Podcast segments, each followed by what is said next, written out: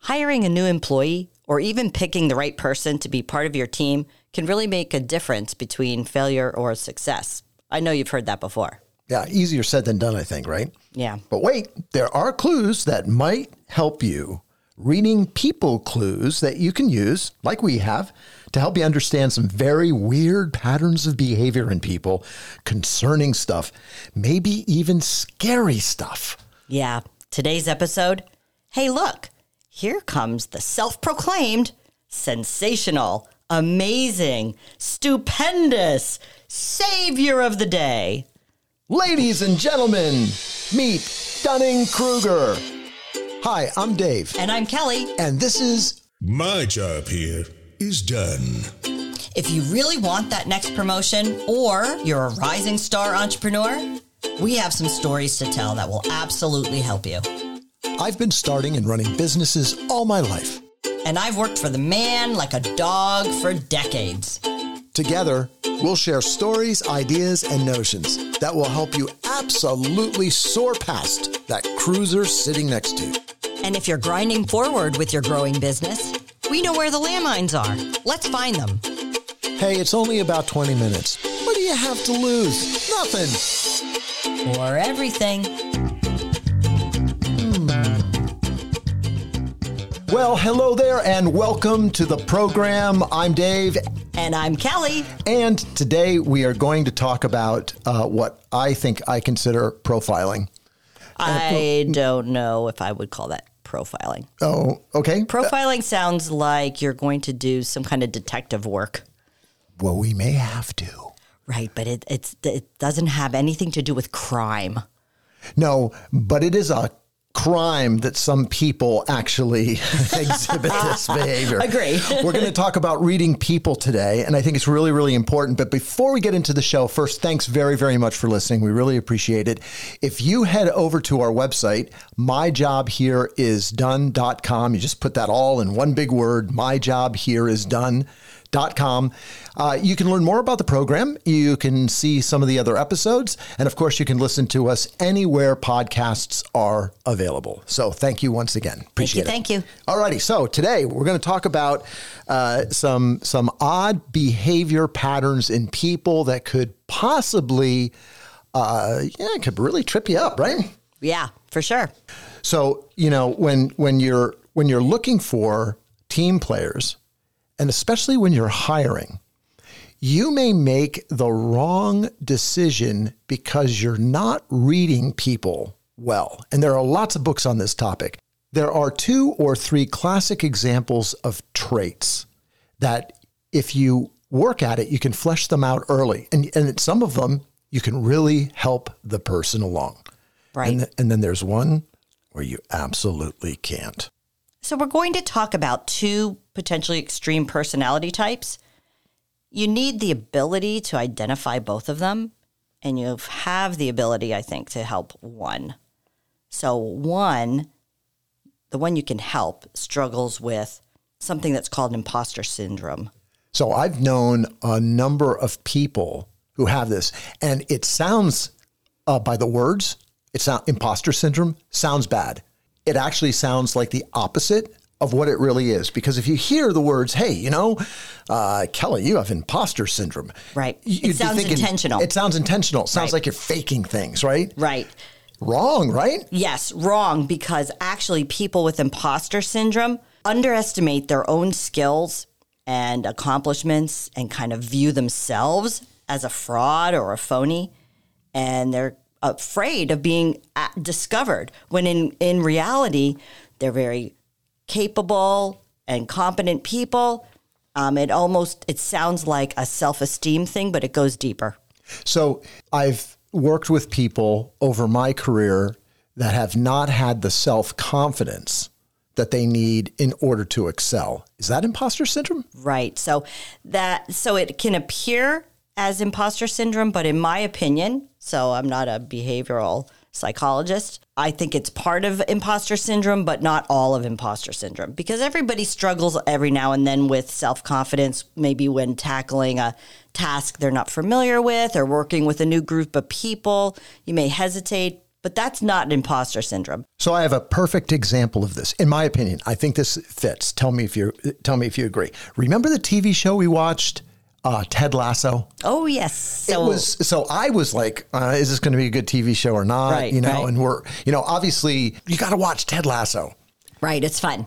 And You'll it like is. You'll like it. So, We you know, liked it. props for Jason Sudeikis, uh, you know, who's Ted Lasso in the uh, in the program, and then another actor named Nick Mohammed, who played the part of Nathan. Right. Now, if you look at Nathan in this show, he was appearing to be introverted, no confidence in himself. But for those who have watched the show, you'll know that Nathan progressed from being that kind of odd character and he broke out of his shell and became confident in himself and he realized that he actually wasn't a fraud. Yes. You know, so so these people you can help, uh, and and there's a, a, a statistically I read approximately seventy percent of people in the in the in the U.S. and this may be true uh, for other countries as well, have had bouts of imposter syndrome. So one of my favorite artists, David Bowie, Yeah. imposter syndrome. What? Yes, he felt that the only work, only the work he was doing, was valuable.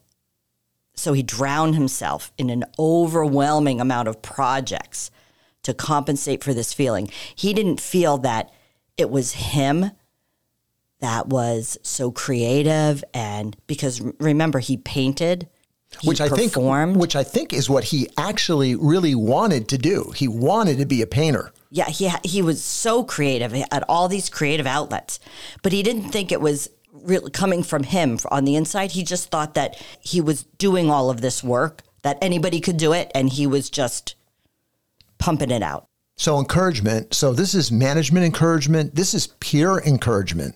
So if you are recognizing somebody that fits the construct of imposter syndrome, then this is a person you can help. And and there's a there's a few ways you can do it. Number one, address it. It seems that you don't feel confident in your opinions in meetings, perhaps, or when we're looking for ideas. You don't share them, but then you come to me and you have great ideas. Okay, so the takeaway here if you are dealing with uh, somebody who exhibits imposter syndrome, remember this this is not a bad thing. This is not something like, oh, they're an imposter, they're trying to fake it. That's not it at all. What you're dealing with is you're dealing with somebody who feels they are an imposter, and it is keeping them from actually excelling and moving forward. Find them, identify them, and work with them. And it doesn't matter if you're the manager, it doesn't matter if you're the owner, it doesn't matter if you're a friend or a coworker. Right. These people can live up to your expectations, to the expectations of the job, and to their expectations. They just need a little help. These are people that I consider crosswired. And if you look in electronics and you find something that's crosswired, you go, ah, it's crosswired. I can fix that. And you do a little bit of work and boom, now it's wired correctly. Right. Right. And everything, everything is cool. Right. Right. And then Dun dun dun.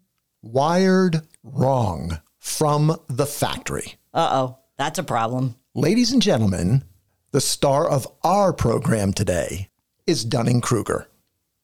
I'm going to now guide you into something that you've all seen and you've all wondered about and you've all been pissed off about. And that is classically known as the poser. Oh boy. The poser who you sit back and you say to yourself, how in the world did this person ever get hired here? You know, because they come across initially bigger than life. They're very confident. They are very friendly and and they they seem to have a lot of knowledge until you really get to talking to them and and realize they're just saying a bunch of words And they don't know the meaning. that they don't know really what that means, right? And you and you you uncover that as you have a conversation, and and you little flags start going up. So I remember a story of a company that I was working with where I was in charge of hiring somebody to handle a department. Mm-hmm. And I hired this person and I brought this person in because they really did a very good job of playing me. Right. Well, they're usually so confident, they come across as super capable. You think to yourself, wow, what a fund of knowledge they have, right? Or you start thinking to yourself, is this one of those people that actually is always right? That like really is a unicorn? Because if you can find somebody like that, you kind of want them around, right? Right. So I brought this person in to run a department. It was a marketing department. And in marketing, as we all know, 50% is art and 50% is art. Right. So when when this person started to exhibit the behavior of really not knowing what they were doing, but not being able to accept any constructive criticism, it started to go down fast. And they actually had other people in the organization convinced that they were right, Yeah. even though we knew, a few of us knew, they were wrong. Right. And here's the key.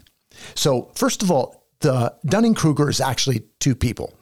Uh, psychologists uh, who I think back in like the late 1990s, David Dunning and Justin Kruger studied a group of overconfident people who failed to recognize that they were just incompetent. right. So Dunning and Kruger studied people to come up with what they consider to be the effect. And the effect has a number of different traits. Yes, these are people who don't recognize their own shortcomings. They are convinced that they are experts on whatever they want to tackle. They lack the ability to recognize their own mistakes. Here is another problem they're biased self evaluators, and they're unable to fairly judge other people's performance. And why, So- why is that? Because they're posers. Right, because they're posers. They, but they don't think they're a poser. No, but it, but they believe so strongly that they know how to do something.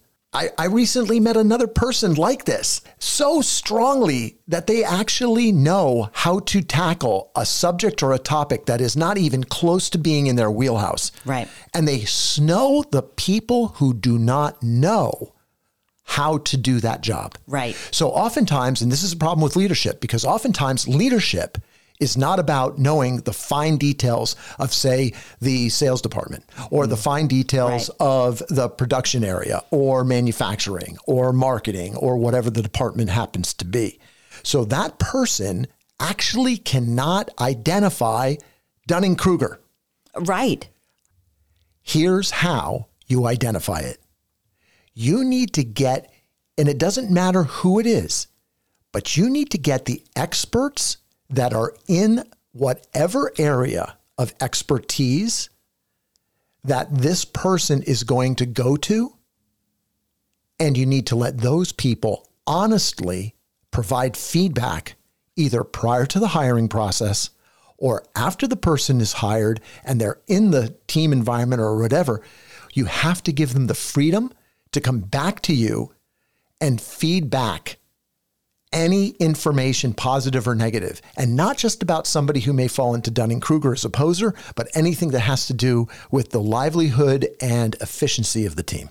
Right. You know, I think this type of person is especially dangerous in a leadership position because remember what I said unable to fairly judge other people's performance, Right.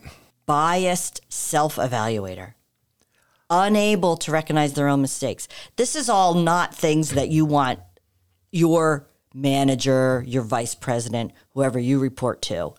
These are not traits you want them to have. In the end, you want to stay as far away as you can from somebody with Dunning Kruger. They are wired wrong.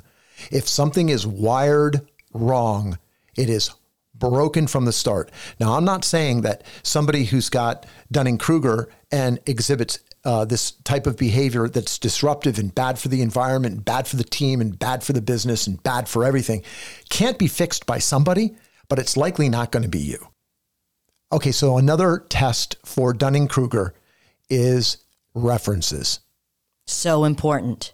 So, Don't skip them. my God, I don't know why people skip references anyway, because they kind of feel as if the person's just going to give them the name of somebody um, who is their friend and is going to say, you know, all good things about them. Right. And, you know, this is a flaw in the interviewing technique because people who hire without actually going and seeking out references are actually doing themselves a disservice and the person a disservice because you could bring somebody in that's just not meant for your organization, doesn't fit culturally, myriad ways of failing Right. by, by, by not hiring uh, correctly. The other thing that I want to make sure that we understand here with, with Dunning Kruger and, and the, the poser, not the imposter, but the poser, the dangerous poser, is that before you know as a leader that they're a poser, your staff knows. Absolutely. The people who are working with them know. Yeah. And in fact, here's the clue those people know almost instantaneously. yeah. That's that, Instantaneously, they know. that's so true. I can pick them a mile away. But most people can't, Kelly. Yeah. And and by not being able to pick them out, you actually cause a pollution effect to the energy and efficiency of your teams. Because the longer they stay in, the more you're looked at. If you are the hiring manager, or if you're the owner, or if you're the person that is leading this person, the more you're looked at as not knowing how to hire people. Right. And everybody is either a leader or they're a follower. The majority of people are followers and they're counting on you to provide good leaders. I just have to stop here for just a second.